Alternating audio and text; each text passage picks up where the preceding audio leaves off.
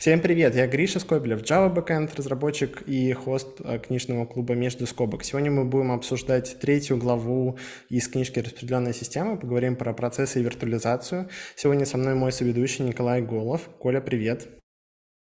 Всем привет.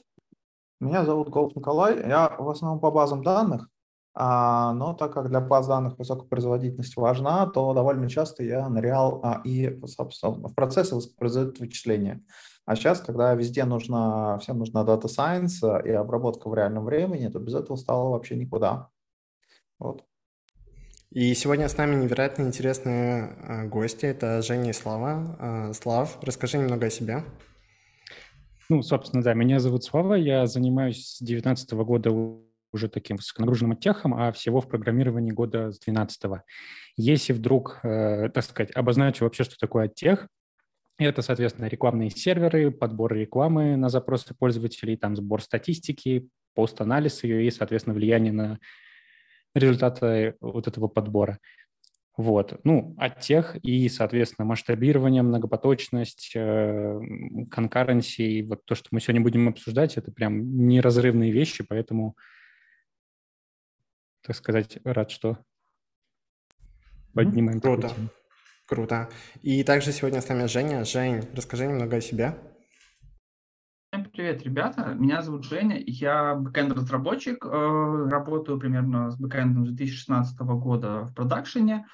Писал на интерпретируемых языках типа Ruby. Сейчас пишу на строгом типизированном, на строго типизированной Гошке. Э, работал с проектами низкой нагруженности, высокой нагруженности. Из таких интересных проектов, над которыми я работал и работаю, это система для сбора и анализа данных, аналог которой можно там, найти в интернете, которым всем пользуются ну, в мире там, и по всему земному шару, там, amplitude условно, .com, то есть э, сервис для такой сбора и анализа данных и быстрого его, их э, интерпретации там, с помощью графиков и воронок. Вот, поэтому я тоже смогу, наверное, с вами поделиться интересными штучками, потому что в таких сервисах э, агрегируешь много данных, хочешь агрегировать их быстро, перенаправлять их между сервисами. Там тоже нужно задумываться о том, чтобы это все работало оптимально. А для этого нам нужны ядра, процессоры, треды, рамы и все остальное, и диски. Круто, круто. Ребята на самом деле очень застеснялись, но у Славы есть классный YouTube-канал, я его люблю смотреть, очень классный. Слав, тебе спасибо за этот контент. А у Жени есть много крутых а, гайдов по систем дизайну, тоже есть всякие интересные посты в Телеграме. Вот, мы обязательно приложим все ссылочки к видео, подписывайтесь, а, будет интересно. Да, а как, в принципе, уже ребята и сказали, что мы сегодня что будем обсуждать? Мы будем сегодня обсуждать процессы и потоки, и вообще для чего нам нужно многопоточное высокопоточное программирование. А также поговорим про виртуализацию, клиент-серверное взаимодействие и немножко затронем код migration.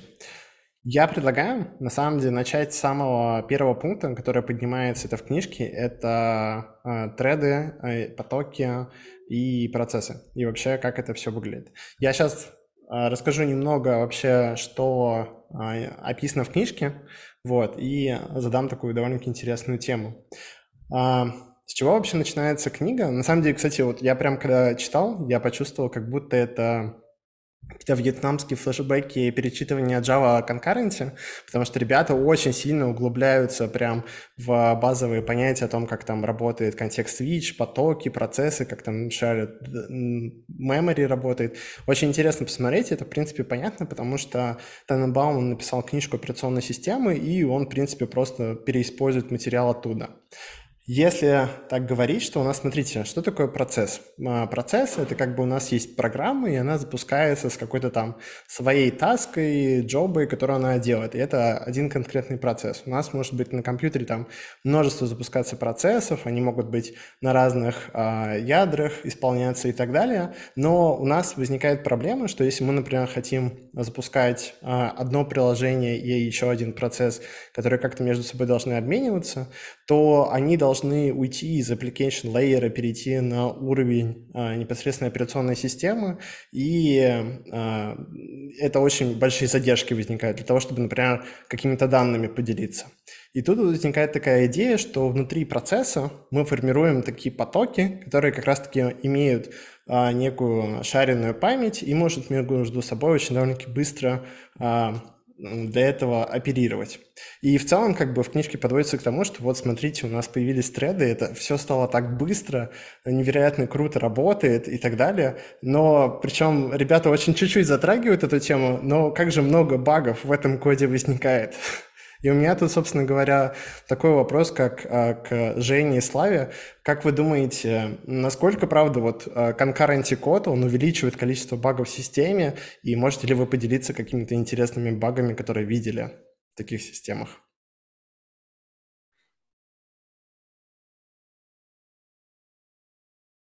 Ну, я могу начать. Давай. А, ну, вообще, глобально да. То есть, э, когда у нас есть потоки, у нас память шарится, и поэтому нам приходится примитивами как-то все это дело синхронизировать. И, соответственно, мы можем одновременно повлиять там на какой-нибудь объект из двух потоков, и в каком-нибудь там плюсе это будет unexpected behavior, в гошке она просто краш, все, я такое не понимаю. Вот. Ну и как бы само по себе использование примитивов синхронизации, оно тоже накладывает, скажем так, определенные задержки, как бы даже не вдаваясь во всякие там кэши, вот это вот все. А, ну, то есть вот такое. Ну, мне кажется, да, ты, Слав, совершенно прав по поводу синхронизации данных. Это на самом деле очень сложно и вызывает постоянно какие-то проблемы. Жень, ты что хотел сказать? Э, ну, я хотел, да, может, немножко расширить ответ Славы да, и своим опытом, да, тоже поделиться. Потому что, как я вообще понял это всю, вот, всю весь этот концепт, то есть вообще, в принципе, там вот на примере Apache рассказывали, что Apache, мол, типа мультипроцессный. Это для чего? Чем хорошо? Тем, что э, ты просто на каждого клиента выделяешь там процесс, ну, на пул клиентов и переиспользуешь процесс. Почему это хорошо? Потому что ты не менеджеришь процессы, и за тебя менеджит операционная система. И все ну, становится в прозрачном в этом коде Apache более-менее. То, что у тебя есть префорк, ты держишь процессы. Если вдруг что-то с процессом случилось, ты его там перезапустишь, потом система поможет тебе с ним разобраться. А когда у тебя есть тред, это чем чревато? То есть тебе как бы говорит, э, там, условно, kernel твоего, твоей операционной системы, он говорит, что вот возьми тред, это ну, низкоуровневый вещь по сравнению с процессом, но менеджер ты ее будешь сам. Ну, ее жизненный цикл, как она там будет останавливаться, как она будет э, работать с памятью. То есть тебе, когда есть процессы, у тебя там есть Uh, у каждого изолированный какой-то space памяти, когда делаешь эти все форки, ты там делаешь копию on write или какие-то другие механики, то есть у тебя больше расход по ресурсам, и поэтому ребята такие говорят, что давайте-ка мы сделаем треды, они легковесные, и раз вам мало перформанса, вы можете их использовать, но тогда вы должны сами следить. Операционная система вам не поможет с этим. Вот. Я так это понял, если как вот концептуально раз, а, объяснять. И вот а, так это примерно, мне кажется, ну и выглядит а, с точки зрения разработчика. Согласен, да. На самом деле, вот очень важно понимать концепции, которые заложены при использовании да, потоков, которые мы должны использовать. И я вот, например, приложу ссылочку, есть целые паттерны многопоточных но программирование, например, они мне в свое время очень значительно помогли укрепить мои знания. А, Слав, Жень, может, вы тоже можете поделиться какими-то ресурсами, которые могут понять лучше конкуренции и как вообще а, работать с многопоточным кодом?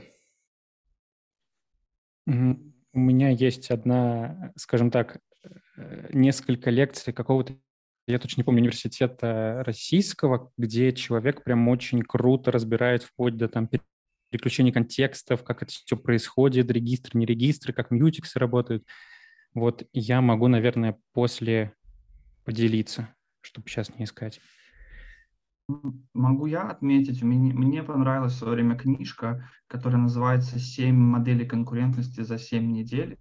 И для меня это было очень классное чтиво, потому что оно на самом деле э, показывает, как, в принципе, там в языках, какие бывают вообще модели, э, где какая модель бывает лучше и хуже. Мне этот ресурс тоже очень понравился. Но если из классики, там, когда я учился в универе, нас учили по книжке Programming with POSIX Threads, и это тоже было там на C просто Bitrate Create, вот это вот все Bitrate, там, Kill и все остальное, там это было тоже очень тяжело, но это прям тоже низкоуровнево, но если высокоуровнево, вот 7 моделей конкурентности, кажется, там можно почерпнуть вот именно для себя вот ширину, а потом уже дипдайв делать. Спасибо, что поделились. Мне кажется, это такая больная тема всегда для всех, вот, и здорово, это может кому-то помочь. А у нас тут есть вопрос. Ром, тебе слово. А пока Рома ну, думает. Да. Добрый день. Ром. Угу. На самом деле не вопрос, просто хотелось бы тоже поделиться книжкой, которая по данной тематике мне показалось весьма полезной и познавательной. Есть замечательный, по сути дела, такой фундаментальный труд за мультипроцессор программинг. И вот это, мне кажется, на текущий момент самое оно. То есть там есть вообще все. И про модель мультипроцессорного программирования, там и про проблемы, которые возникают при реализации программ, которые должны взаимодействовать в нескольких процессорах работать, и проблема конкуренции. Ну, то есть, мне кажется, основные темы там достаточно хорошо раскрыты, и рекомендую к прочтению. Да, спасибо большое. Я согласен, это на самом деле тема очень сложная, и здорово, что мы сейчас собрали такой а, набор а, всеразличных идей. А в целом дальше авторы, они рассказывают о том, что, ну да, на самом деле, что треды все-таки нужно использовать, нужно научиться их использовать. И они там приводят первые примеры, то, что давайте рассмотрим, как это в нераспределенном мире, что там, допустим, у нас есть там какая-то модификация, условно говоря, таблички, вот, и мы как бы это можем делать все в блокирующем каком-то варианте, но можем попробовать сделать несколько тредов, что вот мы там тред на взаимодействие с пользователем, еще один тренд, который дампит данные данные на диск и прихраняет их таким образом, и какой-то еще там дополнительный тред, который следит именно за самими данными. То есть на самом деле это даже история, она полезна в самых маленьких программах, и нужно об этом задумываться. Дальше авторы, они рассуждают непосредственно о том, какие у нас есть э, варианты реализации непосредственно э, самих трудов. То есть там есть, например, варианты, которые э, one one-to-one э, трендинг модели. Это когда у нас, условно говоря, на один тред есть какой-то один schedule worker, который работает и разбирается, как с ним следить. Есть там варианты many-to-any. Это те, где у нас может быть как раз-таки много вариантов, и есть Many to One. А, на самом деле, ребята, правда, очень а, в книжке это подробно расписывают. Советую об этом почитать. Довольно-таки интересно. Но вот у меня, а, мы уже с Колей это обсуждали, возник такой довольно-таки интересный вопрос. Вот а, постоянно мы слышим о том, что нужно стараться а, делать многопоточные программы, что там у нас и железо постоянно мощное, много есть ядер, где мы можем распараллелить нашу работу. Но я вот знаю реальные примеры, как, например, Node.js. Это однопоточная по факту фреймворк, и там на основе event loop он работает невероятно быстро, его даже используют в неких случаях там для биллинга и так далее. А еще, например, есть Redis, тоже довольно-таки высокопроизводительная база для кэшей, и не только, и тоже активно работает. А как вы думаете, почему так а, получается, что есть какие-то системы, которые выжимают просто все соки из того, что они однопоточные? Мне кажется, что сейчас как раз тот момент, когда стоит добавить вот эту вот еще одну сущность к вот этим вот тредам, вот что как раз помогает в случае там с какими-нибудь серверными приложениями на Go обрабатывать вот эти вот там, скажем так, условно миллион э, соединений, что помимо вот этих вот системных тредов есть же еще и вот эти, э, ну, соответственно, go-рутины, core-рутины, э, виртуальные потоки. Вот. И на самом деле как будто бы, э, ну, допустим, с нодой ситуация чуть-чуть другая. Там вот так называемая синхронность, когда приходит запрос, и, скажем так, пока он чего-то ждет, мы можем спокойно переключиться на что-то другое. То есть это больше не про многопоточность, ну, очевидно, потому что один поток. А в той же Гошке, и насколько я понимаю, это и есть вот эта вот many-to-many модель, что у нас есть множество вот этих горутин, э, виртуальных потоков, и есть ограниченное числом, скорее всего, ядер процессора, количество железных потоков на уровне, скажем, ну, не железных, я здесь, наверное, неправильно сказал, потоков на уровне операционной системы.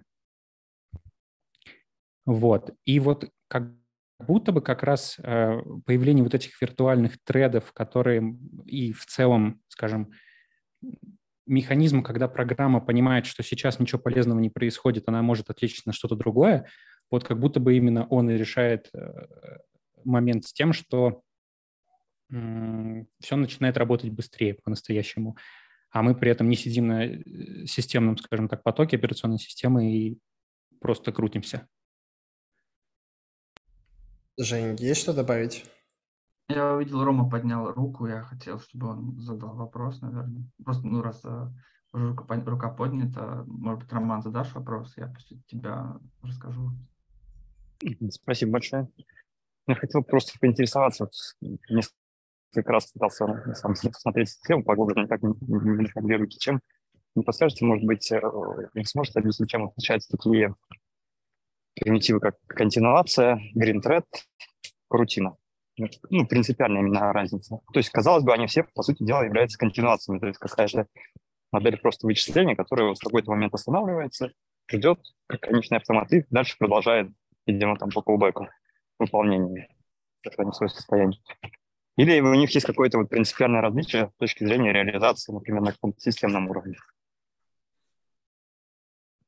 Мне, мне кажется, Рома, вот мое понимание, кажется, что на самом деле это все скорее про вот Green Thread или вот Fiber есть, э, вот Go рутины. Кажется, это все принципиально просто про треды и нити исполнения в каком-то рантайме в user space. То есть, условно, у тебя есть user space, ну, то есть, где ты пишешь, э, где ты исполняешь там часть команд, а там runtime Go или runtime Ruby или runtime Python, и вот, кажется, вот мне кажется сходу, что это все просто про одно, э, просто вот место, где это все находится в рантайме, э, ветви исполнения в рантайме языков. Вот мое мнение, честно. Я тоже задавался этим вопросом, почему так много разных терминов, хотя вроде как одно, они про одно и то же.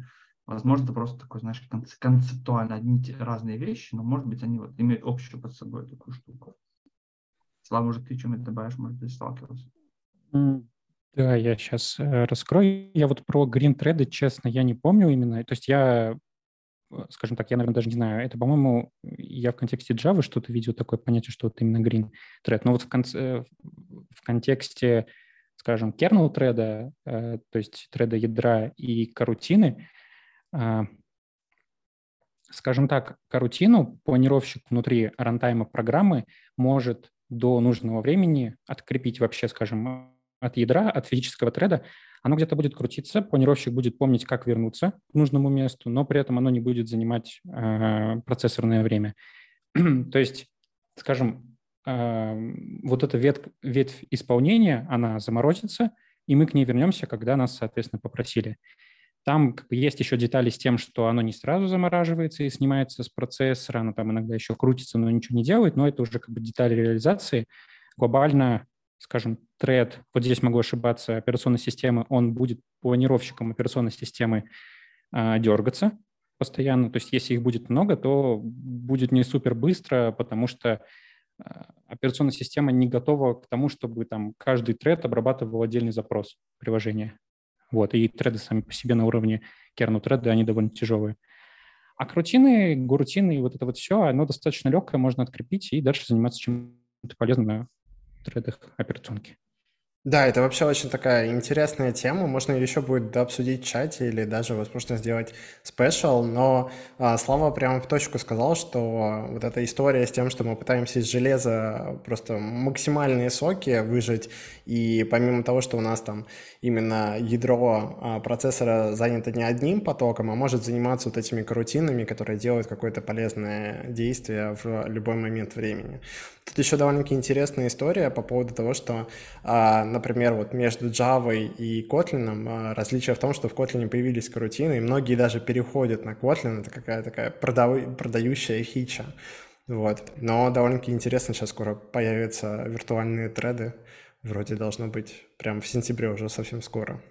А, они еще не вышли в Java? они, они только в этой Java, да, в 20, 21 LTS-ной Java, которая выходит в сентябре. Вот. Она, по-моему, должна уже скоро релизнуться. А, вот, так что это такая прям крутая тема, и, возможно, мы о ней еще поговорим. Но я бы на самом деле, смотрите, если резюмировать, то что можно сказать вообще про потоки? И вот эта история про то, что мы пытаемся добиться параллелизма. Ну, то есть у нас есть э, история с тем, что мы можем делать приложение однопоточным, а вот вопрос в том, что оно будет блокирующее, не блокирующее, а, это не очень хорошо для перформанса, но это как бы норм а, для того, чтобы делать сопровождение приложения. То есть а, программу будет легко написать, там вряд ли найдутся какие-то ошибки и так далее. Уже следующая ступенька — это, например, делать а, непосредственно уже многопоточную среду, но тоже вот есть разные варианты. Мы об этом, наверное, чуть попозже поговорим, о том, как а, сервер под капотом работает, то есть выделяет ли он там, например, per thread про, для каждого реквеста, или там тоже есть какая-то event loop модель и так далее. И вот еще одна история, которая тоже это, скорее всего, есть а, ту, которую сейчас Слава рассказывал про Node.js а, и Redis. Это, скорее всего, стоит машина, что они в какой-то момент делают каждый момент что-то полезное, но именно по тому состоянию, которое они делают. Вот, я бы на самом деле предлагал двигаться бы к виртуализации. Сейчас, и... Давайте еще вот по этой теме сейчас э, пара идей чисто хотел обсудить. То есть, смотрите, Э, когда мы говорим про процессы векторы, а, а, про процессы и среды, прошу прощения, а, значит, тут достаточно четко возникает понимание, что если все эти треды, они очень нам помогают, ну, прежде всего процессы, нам очень помогают, когда а, а, при выполнении каждой задачи у нас может возникнуть непредвиденное ожидание. Ну, то есть мы ждем диска, мы ждем внешнего вызова и прочее. И чтобы все, э, и, и типа все остальные нас будут ждать. И в этом смысле нам параллельно, нам а, полезно переключиться на другие процессы, даже заплатить цену за переключение контексте, пусть они работают.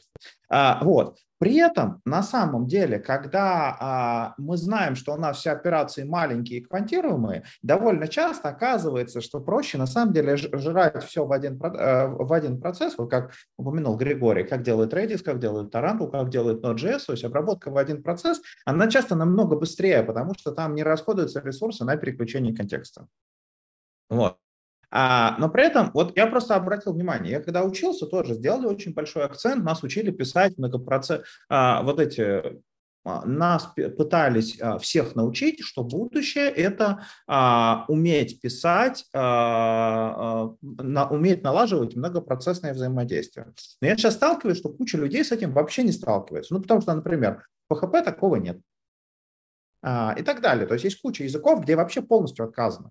А, а, отказано в многопроцессности.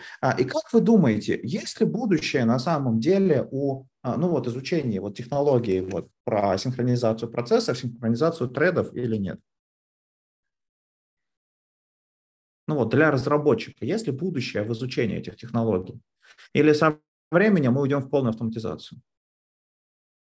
Кажется, что для разработчика это всегда будет полезно, потому что все равно останется этот low-level уровень, где ты будешь реально вот в базе данных реализовывать или в каком-то там, не знаю, SaaS под капотом, все равно нужно будет э, выжимать из рантайма, из железа максимум, и вот эти примитивы ядер, там вот треды, нити, э, kernel треды и вот это вот все, оно все равно нужно будет для того, чтобы... Это будет просто low-level уровень, но кажется, что это без этого никуда, по крайней мере, в той, э, в той реализации компьютера, которая у нас просто есть сейчас, там не квантовый, не квантовый, но в таком, который есть сейчас, сто процентов это понадобится нам еще. Вот. Yep. Ну, мне так кажется. Вячеслав? А, там Гриша, кажется, поднял. А, ну да. Ну ты... Да, да Слав, ты, давай, просто... давай, давай, я ты, потом. Давай, ты. Ага. Мне кажется, это просто очень сильно зависит вот, да, от задач. Ну, то есть, когда у нас задача это там пойти в базу, что-нибудь там запросить, преобразовать, выкинуть, там, я не знаю, сходить в хранилище пользователей. Ну, то есть, э, ну, вот что называют немного уничижительно, но я не вижу в этом ничего плохого, вот это вот перекладывание JSON, скажем, вот так обозначим. Но опять-таки тут ничего такого плохого нет, это просто, чтобы понять. То как бы это одно дело, и да, тут у нас асинхронность, и в целом можно как будто бы переложить это там на фреймворк, на рантайм, еще на что-то. А когда мы начинаем, там, допустим, большой массив данных обрабатывать, как-то трансформировать, э, не знаю, математическое что-то считать, и когда у нас, ну, скажем так, алгоритмы, вот это вот все подключается, то мы уже начинаем задумываться про, возможно, мы можем это именно распараллелить, и уже начинаем задумываться, как это, скажем, на уровне э, операционной системы на какие треды ляжет. Ну, то есть, допустим, у меня есть какая-то задача, я ее раскину по, э, по гарутинам, и я запускаю, допустим, а оно работает как-то не параллельно, скажем так. А я ожидаю то, что ну вот мой большой массив данных, он сейчас 4 потока быстренько оп, обработается. А там оказывается, что, допустим, у меня среди остальных гарутин эти вот мои 4 на одном э, потоки операционной системы сидят, ну, потому что планировщику их так э, запарковал, и все, и оно как бы не работает. И поэтому, как бы, если я понимаю, что есть вот этот сам факт того, что он гошный рантайм может припарковать гарутину к какому-то живому потоку, то я могу сказать то, что вот, пожалуйста, заблокируйся на вот этом потоке, а ты на вот этом, а ты на вот этом, и они все будут уже работать параллельно. Я прям очень плюсую. Я просто хотел сказать о том, что э, в мире Java тоже есть на самом деле множество абстракций, например, там WebFlux, реакторы и так далее. Вот, но проблема в том, что в эти технологии, в эти фреймворки как будто тяжелее заходить без знания того, что это все лежит, как и работает под капотом. То есть, как и сказал Слава, что как будто ну, ты можешь начать это использовать, но как будто из-за того, что ты неосознанно это используешь, ты можешь какие-то упускать важные моменты и использовать инструмент неправильно. Евгений? А я еще хотел, на самом деле, вспомнил важный момент, на самом деле, про вот модели и про процессы и треды. Очень важно помнить, как мне кажется, в том, что эти модели вот эм, асинхронные, которые появились там, вот, ну, набрали прям вот хайп за последние, может, лет 7, вот это все синхронное, на самом деле, оно ведь, мне кажется, получило такой, какой вызов. Я вот вспоминаю просто свою работу, когда я работал в сервисе-агрегаторе по продаже авиабилетов. У нас был написан бэкэнд на Ruby, и мы из него выжили максимум именно рубишного. Там, вот все говорят, Ruby слабый язык, очень медленный, но мы взяли, короче, событийный фреймворк, который именно вот был на вот а-ля Event Loop. Когда еще Node.js не было, в Ruby уже был э, Event Loop свой. И у нас как ну, билеты – это что? Ходить в агрегаторы, парсить их и вместе, вместе компоновать. Вот условно поиск.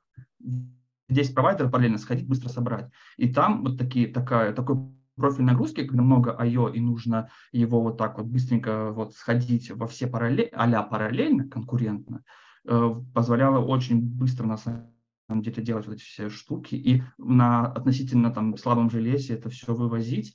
И даже бенчмарки проводились, я читал, то, что, например, условно, условно в Ruby событийный сервер э, просто уничтожал там условно, который на форке, на форках и на на форках в смысле на процессах и на тредах работал просто потому, что он реально мог делать вещи быстрее.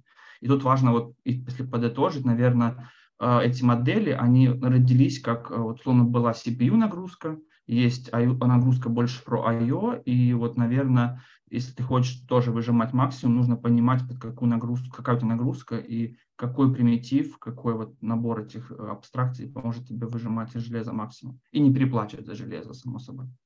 Да, а это вот какая задача, какая цель. Хорошо, да. И вот э, в этот момент в плане выжимать максимум, я считаю, нам в уравнение нужно положить последний кубик, чтобы мы его все не забывали, потому что хочется, чтобы все слушатели были с нами, так сказать, на острие технологии, а не в глубоком прошлом. Что, смотрите, вот я сейчас такой модельный зада- вопрос задам, на самом деле, и Григорию, и Вячеславу, и Евгению. То есть, смотрите, у нас два вектора по 16 элементов. И нам нужно по элементам их перемножить. Э, у нас 4 треда. А за сколько тактов это будет сделано? Начинаются задачки. Это да, интересно. Э, нет, про, э, ну тут, тут самый важный ответ. Э, вот. А, нет, это, это не в смысле, что вообще, вообще не обязательно так сильно глубоко про это думать. Это вопрос чисто, чтобы задуматься. А, потому что, ну вот, как думаете, за сколько тактов? Я предположу, но я точно не знаю ответ, что мы вряд ли сможем сказать, за сколько тактов, потому что вдруг у нас в середине операционной системы такая... Ага, сможем. Мы сможем. Окей. Мы см... Прям мы точно знаем. Положение? Ну, э, дай оценку, просто грубую оценку, любую дай. У нас два вектора по сколько? По 16. Ну, допустим, насколько я знаю, там по одной инструкции на... Ну, хотя там нам еще нужно будет сложить.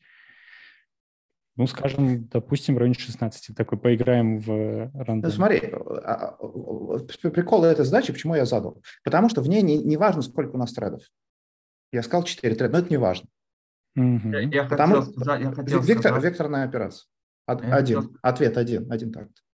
Mm-hmm. То, есть, э, то есть, смотрите, когда мы говорим про необходимость считать чего-то, и что мы понимаем, что нужно, должно быть посчитано, Сейчас делить это на треды, на самом деле это не всегда разумная идея, потому что у нас сейчас GPU, где мы можем матрицу вот такого размера перемножить за один такт. У нас векторные операции прямо в процессоре есть. И есть многие базы типа DuckDB, которые этим жестоко пользуются и дают совершенно чудовищное ускорение которые никакие треды не перебьют. То есть реально они тысячи, операции с тысячами элементов делают просто в один щелчок.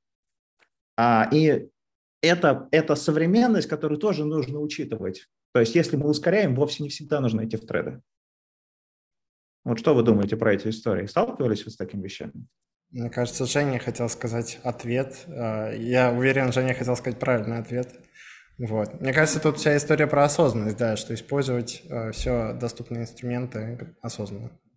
Ну, кажется, что вот да, ты, э, Коля, говоришь, что век, вектора и их перемножение, у меня первое, типа, да, я сразу свои флешбеки там из компьютера Vision, типа, а зачем нам можно GPU для этого взять. Но это такое, то есть мы вроде как вот ты так читерски подошел, то есть такой, а, а как э, можно сделать? Векторные операции в процессоры теперь есть. То есть я говорю, DuckDB, новая база, написанная последние несколько лет, она построена на использовании векторных операций просто на нативного процессора. И посмотри, какая у нее скорость. Это просто ад. Но то, что вот, Коль, ты говоришь, мне кажется, это на самом деле все правда, завязано именно на исследование. То есть обычные разработчики, когда используют те инструменты, которые у них уже есть, они вряд ли найдут какие-то вот такие э, обходные пути, ходкеи. Вот про DuckDB, да, ребята прям выпустили статью, рассказали, почему у них так это быстро работает и так далее. Это не, интересно. Не, не, э, Григорий, это не про обходные пути. Это про инструменты в арсенале. Просто э, ребята знали, что сейчас, в 2023 году, у нас есть уже векторные операции везде.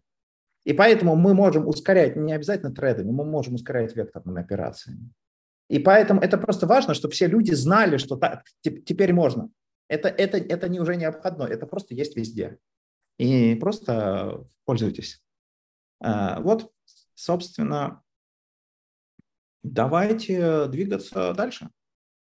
Виртуализация. А, да, да, следующий пункт, э, про который решили ребята поговорить а, в главе. Ну, то есть на самом деле а, кажется, что набор а, пунктов на самом деле как будто, вот если смотреть оглавление, не связан, но на самом деле, да, это вся история, потому что у нас есть распределенная система, между ними есть различные коммуникации. Эти коммуникации можно расширять с помощью процессов, и вот, вот эти процессы и треды, они должны крутиться на каком-то железе. И мне кажется, сейчас уже никого не удивить виртуализацией. Мы сейчас еще тоже вот с Колей общались до эфира. Я сказал, что вот, Кубер — это уже наше светлое настоящее, а Коля сказал, что это уже прям старье, которое ни, никто не использует. Не знаю, я недавно э, затаскивал, мы затаскивали очень много сервисов в Кубер, вот, но в целом давайте проговорю для тех, кто, наверное, не в курсе, что такое виртуализация. Виртуализация — это когда мы можем а, запускать независимо нашу программу от ее environment, то есть мы как бы а, делаем а, как гостевую операционную систему или как бы как мог, который знает, как взаимодействовать с текущим железом, и мы на этом моке можем еще запустить нашу программу. И вот как раз-таки Docker, Kubernetes довольно-таки яркие примеры. Слав, Жень, что вы думаете? Docker, Kubernetes — это наше светлое настоящее, или это уже то, что можно положить на полочку, чтобы оно полилось? Давай я начну. Если отвечать на вопрос, настоящее это или прошлое, ну, я не видел, не знаю, там, условно, в Linux ядре появилось ли что-то лучше, чем то, что вшито в докеры, что позволяет делать изолированные процессы легковесные. Если появится что-то лучше, то, скорее всего, да, это будет крутая альтернатива докеру, но кажется, ну, в смысле не то, что докеру, а вот просто вот делаю ремарку, потому что часто докером называют все, короче, что про контейнер. На самом деле контейнер это не про докер, в смысле не про компанию, даже не про софт, потому что это в принципе докер файл и вот контейнеры, которые мы создаем, это реально просто очень крутая обвязка над Linux ядром, и это создание вот этих изолированных процессов на самом деле. И там есть подманы, есть Linux LXC контейнеры, и это все реально, вот, может быть, вводить заблуждение, но на самом деле контейнеры — это порождение Linux, и кажется, что в Linux не придумали пока еще ничего лучше для того, чтобы реально вот, делать перформанс еще изолированно, потому что, ну, как бы вот все, как говорят DevOps раньше говорили там у меня в компании, говорят, ну, вир- виртуализация, контейнеризация — это дорого, то есть там оверхед, ребята, типа, ну, а мы же хотим вот все выжимать, и они были правы на самом деле, но вот когда ты смотришь там на Docker-контейнеры, которые там уже ну минимум overhead а тебе дают, зато дают кучу benefit ов в виде реально там классных изолированных pipeline ов, все можно собирать, reproducible и реально удобно. И это кажется, что это реально изменило разработку, но я не уверен, что что-то может это подвинуть, честно говоря, пока что.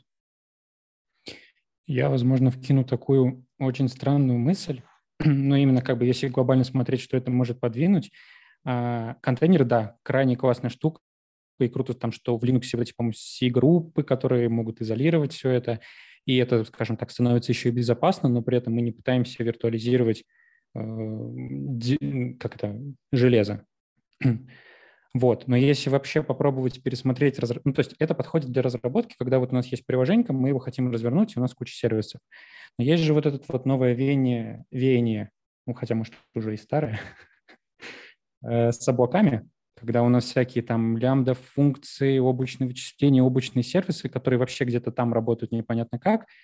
И, конечно, может, под капотом они тоже там разворачиваются через эти контейнеры, но вот именно для нас, как для разработчиков, это немножко совсем другой подход, когда мы уже не задумываемся над, э, скажем так, железом, контейнерами, а когда э, проектируем, исходя из более, точнее, менее, наверное, связанных э, элементов.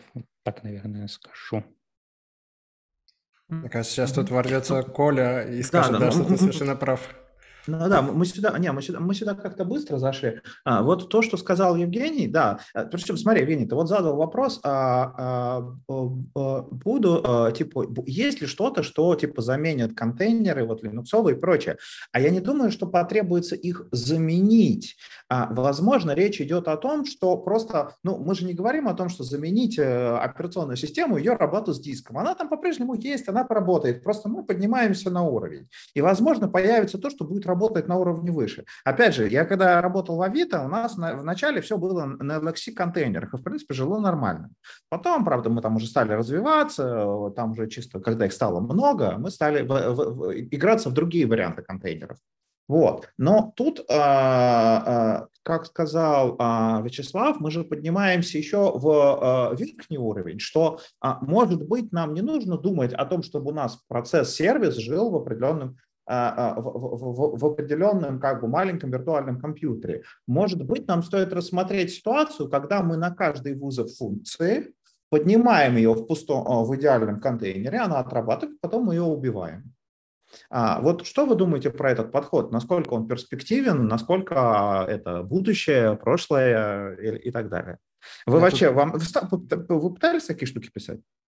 Я, я быстро ворвусь, да, я вот, например, использовал Яндекс Клауд, и у них там есть такая прекрасная возможность э, реализовывать лямбду архитектуру, но на Java ее и не сделать. У Java как бы из-за того, что вот есть эта виртуальная машина, и как бы э, очень, очень, очень дорого, да, каждый раз э, виртуальную машину разворачивать. Вот. Это недоступно, но я на Go пописал, довольно интересная история.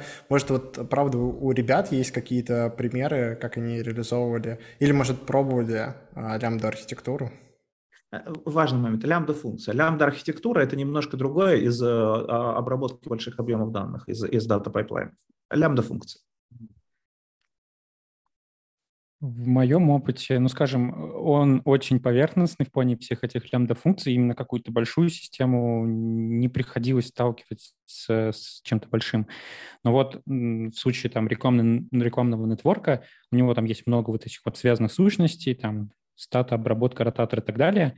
Ну и у нас возникла действительно такая небольшая задача по рендерингу там определенной странички, которую, ну, особо-то ее и незачем куда-то нам интегрировать, и при этом круто было бы, если бы не мы думали о том, в каких регионах там серверы купить. То есть у нас стояла задача в том, чтобы оно еще и по всему миру работало достаточно быстро. Вот, и здесь лямбды, да, они как раз очень сильно пригодились, потому что мы один раз конкретную маленькую, не связанную с остальной системой задачу запушили, и оно работало сразу везде и хорошо. Ну, это было, были Cloudflare worker ы, но как бы суть одна и та же. Угу. Давайте я попробую тоже добавить э, к, слай, э, к слайдным рассуждениям вот про лямбды и про serverless, и то, что, да, что может заменить, да, на самом деле, Коля, ты классно подметил, что, в принципе, я попробовал идти в бок, а ты ушел на уровень выше и говоришь, а может быть вообще не нужно париться за thread ы, процессы и вообще контейнеры, вот тогда э, просто, да, если мы поднимаем, поднимаемся на уровень абстракции выше, тогда, мне кажется, становится вопрос такой, то есть э, под все ли задачи нам может подойти э, система, когда нам говорит э, провайдер, что вот serverless, просто у тебя там будет стоить request 200 миллисекунд, столько денежек, не парься, сколько CPU, не парься, какие там процессы, просто пиши бизнес-код. Наверное, тоже это где-то в каких сценариях подойдет, но я вот не работал с этим настолько, чтобы сказать, что это подойдет, подойдет везде, и что в каких-то сценариях, там, либо высоконагруженных, либо там, может быть, дата интенсив не получится так, что это будет дороже, чем ты реально сам будешь контролировать систему и вот как раз-таки менеджить и выжимать максимум из рантайма. Григорий? Мне тут еще кажется, да, вот как Женя сейчас подсветил, есть некоторый момент э, security, что ли, системы. Ну, то есть, э, вроде понятно, что ты можешь, наверное, как-то там это задеплоить безопасно, чтобы никто не мог тоже подкопаться и заиспользовать эту функцию. Но когда это не он премис, а у какого-то вот провайдера, ну, вопросики могут все равно возникнуть. Сразу видно, что вы с облаками мало работаете. Это, это, этот страх, он проходит через пару лет просто ему не остается места. А, вот э, ну, знаете, это тоже вот я небольшую историю расскажу. Точнее, ну, две небольшие истории. Вначале историю, а потом э, вопрос, чтобы продолжить дискуссию. То есть вот смотрите, э, то, что лямбда-функция, вам кажется, что не любую функцию там запустить. Ну да, вы понимаете, у нас может, может быть stateless, может быть stateful функция. Ну, я думаю, вы понимаете, что stateless, ее в лямбда-функцию запускать прямо любо-дорого, да? А как вы считаете, state stateful а, лямбда функции возможно? Ну, есть же... Да. Ну, я просто видел, по-моему, на Ruby примеры, когда ребята как-то пытались в лямбда-функциях кэшировать как-то Postgres, как-то описывали его интересно в коде, и что там он в лямбда-функции как-то кэшировался интересно. Там с этим тоже были какие-то проблемы. Ну, кажется, что можно, но это тоже опять настолько я не работал, но видел какие-то примеры извращений, как кэшировали базу данных между реквестами а Вячеслав, а ты что думаешь?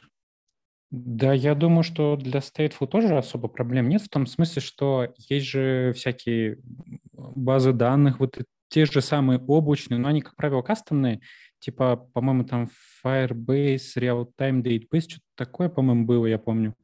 У Cloudflare тоже свой, скажем, аналог Redis в том смысле, что он key value. Ну, то есть state можно сложить, Вопрос в том, насколько это все будет дорого складывать, если данных, допустим, много, и надо много как-то это обработать, сколько это в деньгах выйдет в сравнении с железом.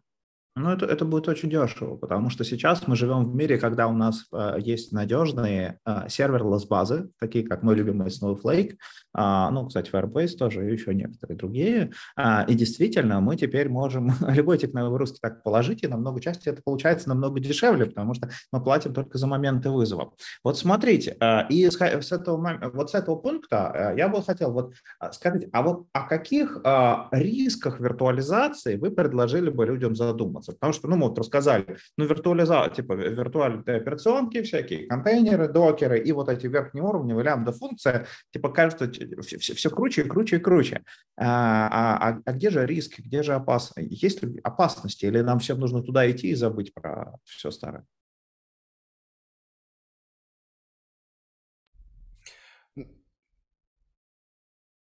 я, я не знаю.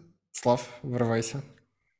Ты имеешь в виду тут именно в контексте клаудов или э, виртуализации в духе там свое железо, свой докер, свой а, а давай прям снизу начнем. Вот если мы говорим про свой, э, свой докер прямо на своем железе, да пока без клаудов, вот какие ты тут риски видишь, о которых стоит задуматься человек, который просто начинает в это нырять? А, мне, наверное, сложно сказать, поскольку я не прям много работаю, но я понимаю, что это, ну, допустим, тот же Кубер, у него, ну, скажем, я в него потихонечку пытаюсь погружаться, но там просто огромное количество абстракций. Как минимум нужен отдельный человек, который в этом все хорошо понимает, почему там деплой пода упал, ошибки, как это поднять, где логи кончились. Ну, то есть более такой практичные, скажем так, проблемы. То есть оно как-то работает, а, а риск в том, что как будто бы на чистом железе чуть больше понимания, как оно работает. Что оно написано под чистое железо. Григорий, а ты что думаешь? Я прям Славе плюсую, да, там на самом деле бывает такое, что э, нужно без бутылки не разберешься, но постепенно, да, ты начинаешь как бы становиться все прокачаннее и прокачаннее в этом вопросе, но э, именно тот оверхед, который накладывает на инженера в том плане, что ты там приложение корректно напиши, подумай о бизнес-модели и так далее.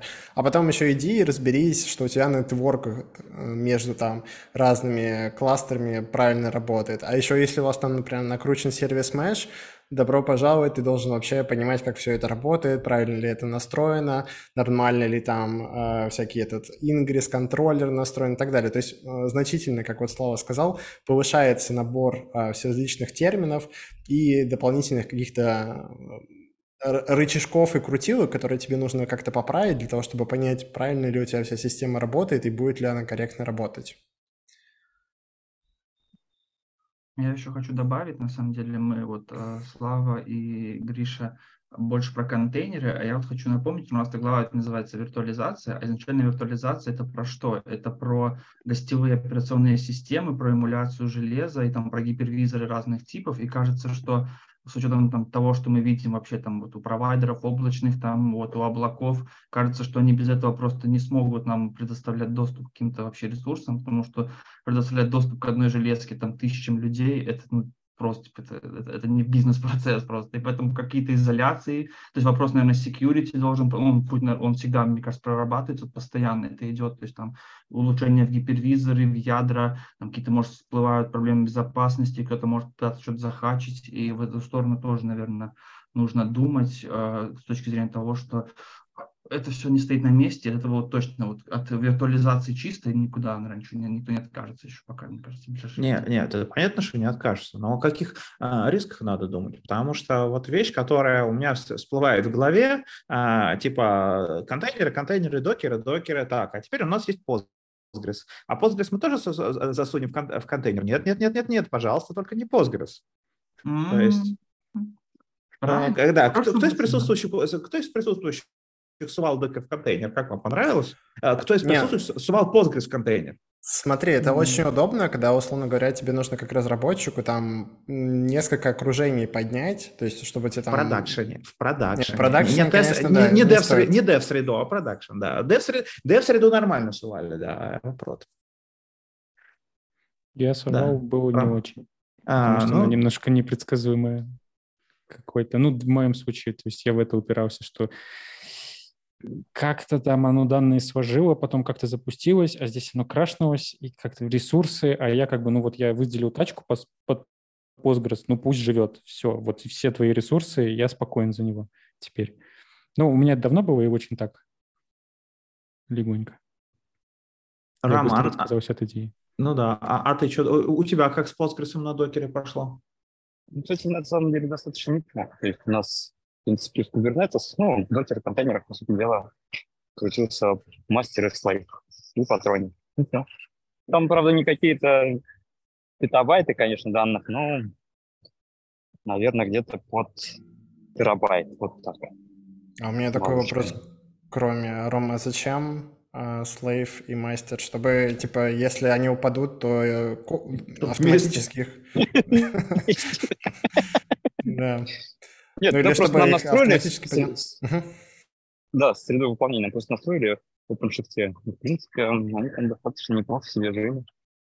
То есть, ну, я не, не занимался прям эксплуатацией, а со стороны именно разработки вот такой менеджер Postgres, он для нас был достаточно хорошо эксплуатируем. То есть каких-то нареканий, прям что все отваливается, разваливается, теряется и падает, такого не было меня есть мысль, я вот все-таки, да, не эксперт по Kubernetes, но я пробую тоже в это вклиниться. Кажется вообще, что Kubernetes затевался как uh, best, uh, условно, там, runtime for stateless, uh, так сказать, applications. А вот у нас базы данных, и они на самом деле, вот, ну, Redis вообще нормально, мне кажется, можно сделать uh, в Kubernetes easy просто. Прям берешь, наверное, образ, он вообще пойдет просто и, и, и раскатится. А вот когда у тебя есть базы, у них есть там волюмы, ты хочешь управлять диском, вот там, кажется, нужно будет либо плясать вокруг вот stateful state, вот все, что stateful в Kubernetes, и можно будет что так, что ты не получишь той гибкости, которая есть у тебя, когда ты просто можешь зайти, там, FD, там, FDisk, вот это вот все, и пошел крутить, что хочешь с ним делать. Кажется, вот в этом плане есть вот куда про Kubernetes вот подумать, потому что он, мне кажется, не просто stateful на прям 100%, а это stateful. Ну да, он, он не про stateful, для штук, которые были написаны в предположении, что поднимешь физические диски, потому что Postgres, там много вещей, а, там куча оптимизаций написано на том, что конкретно играть с конкретными дисками, которые там конкретно учат, крутятся там с какой-то скоростью и так далее, там головки как-то он, по-моему, им двигает.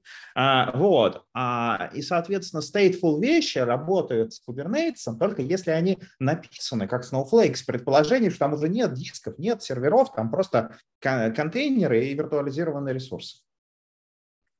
А, вот, а, собственно, ну и напоследок тоже а, про риски виртуализации, э, популярная статья, ее которую все любят, когда ребята из Prime Video, если кто не в курсе, Prime Video это Amazon, когда они наелись лямбда функций для своего видеопроцессинга и перевели все на нормальной железке, на EC2-шные а, инстансы внутри Амазона, потому что просто за счет переключения контекста социальных издержек у них лямбда-функция жила кучу денег, а, и просто они вылетали в минус. Они перевели на нормальное железо и стали платить намного меньше. Очень популярная статья, я скинул ее в чатик, ее все любят, по-моему, мы ее даже в каком-то типа писали, потому что, да, это как раз крупный наезд на всякие serverless вещи, но все равно serverless классная вещь в некоторых задачах. Вот, собственно, последняя тема, которую хотелось бы обсудить, а это клиенты и сервера в контексте нескольких, э, нескольких процессов. Ну, то есть, понятное дело, что сервера, ну, понятно, ну, вообще, что, что, вот, а, что вы, вот, я даже не знаю, как там, а, как предложить какую-нибудь зону для рассказа, чтобы вас не, не frame ить. А, вот что вы думаете про клиенты и сервера в контексте процессов и тредов? Вот, Григорий, может, у тебя есть какой-нибудь вводный дополнительный? Да, слушайте, я в самом начале закидывал историю про то, что как у нас под капотом работает сервер, то есть э, тоже интересно послушать, что думает Слава и Женя, что вот, например, э, из мира Java, вот, э, у меня фреймворк Spring, мой любимый, которым я постоянно пользуюсь, у него есть выбор того, какой веб-сервер использовать под капотом, то есть для того, чтобы принимать э, внешние какие-то HTTP-запросы. И там есть э, группа, которые там типа Apache Tomcat, Undertow, они создают как раз-таки каждый, на каждый запрос новый тред. Вот. Что на самом деле довольно-таки не очень эффективно по ресурсам. А есть история про event лупы, это Netty, где он как раз-таки пытается в event лупе постоянно обрабатывать вот новые потоки. И вот в этом плане часто слышал, что начинают переводить потихоньку на Netty, и что это довольно-таки эффективно. А, ребят, поделитесь, как в Go, например, это устроено, что под капотом и как э, происходит взаимодействие при принятии запроса HTTP-шного. В Гошке в целом как бы у тебя нет варианта заюзать треды, то есть у тебя есть вот гарутины, и разработчики решили, Гош, разработчики Go, что а, это, скажем так, покроет все задачи. Ну, поскольку так он писался для как раз микросервисов, вот это вот э, каких-то, скажем так, мелких операций.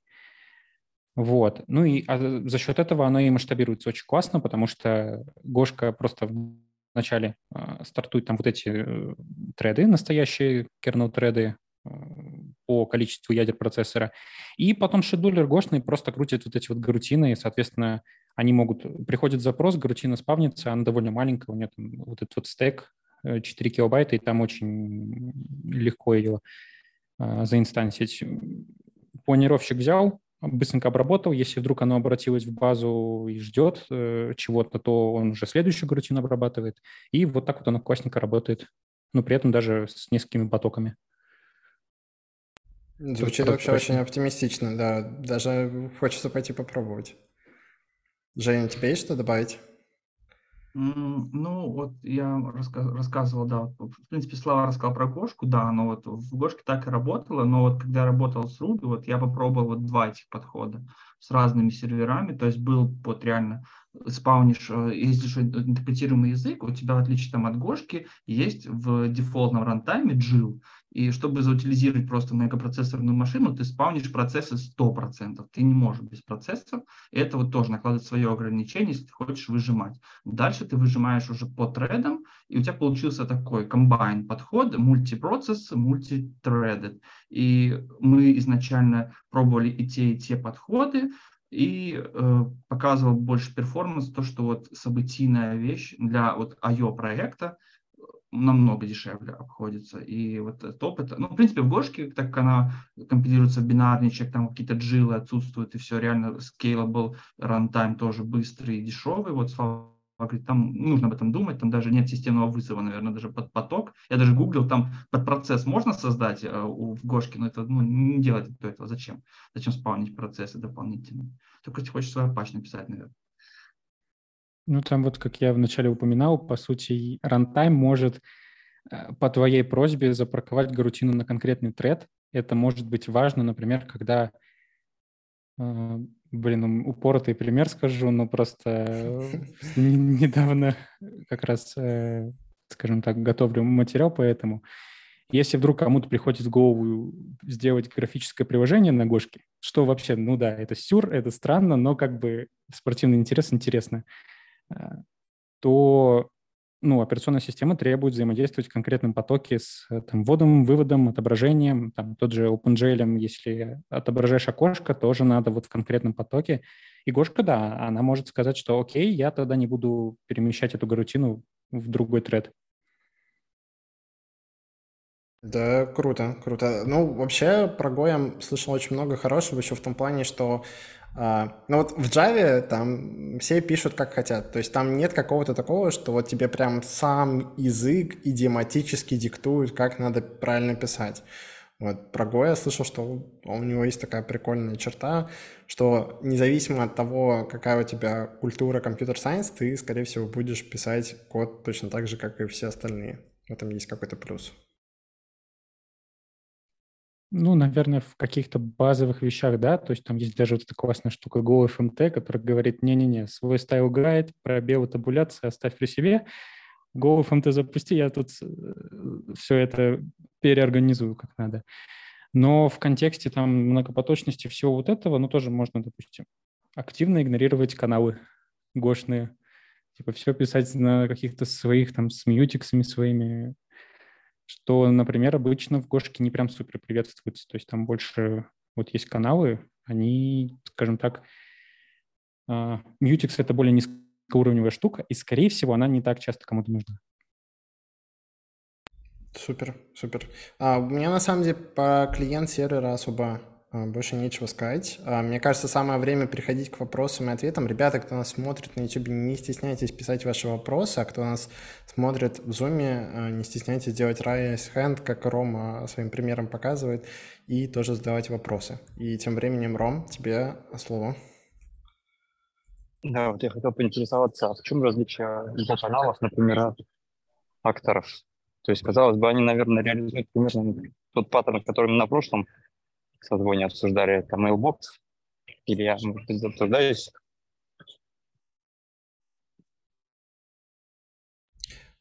Звучит как отличный вопрос, чтобы обсудить его в чате. Вот, как раз там будут люди, которые э, были э, эксперты с прошлого обсуждения. Вот, мне кажется, это отлично, чтобы обсудить в чате. Слушайте, у нас, в принципе, вопросов нету. Вот. А, и в Zoom тоже. А, мы не успели поговорить еще про код migration. А, я предлагаю это оставить непосредственно на как домашнее изучение. Вот. А сейчас я предлагаю по старой традиции сделать совместную фотографию с обложкой книги. Вот. Или просто можете включить видео, нам будет очень приятно вас видеть. Вот. Не стесняйтесь показать книжку. Вот. Она такая интересная.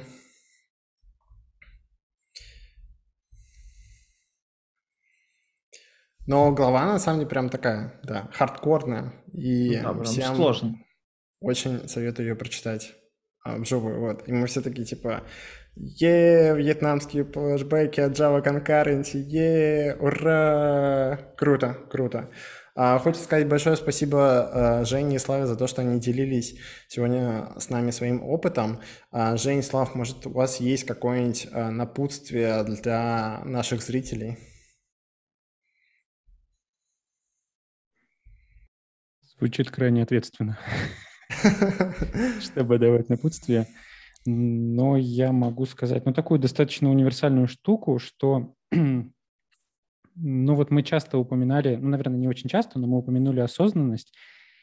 И это как бы, да, такая база, что очень важно понимать, какая проблема конкретно решается, зачем нам, допустим, Postgres заносить в Kubernetes, или, может быть, нам это не надо, и, соответственно, какую проблему решает там Кубер, ну, это есть в частности.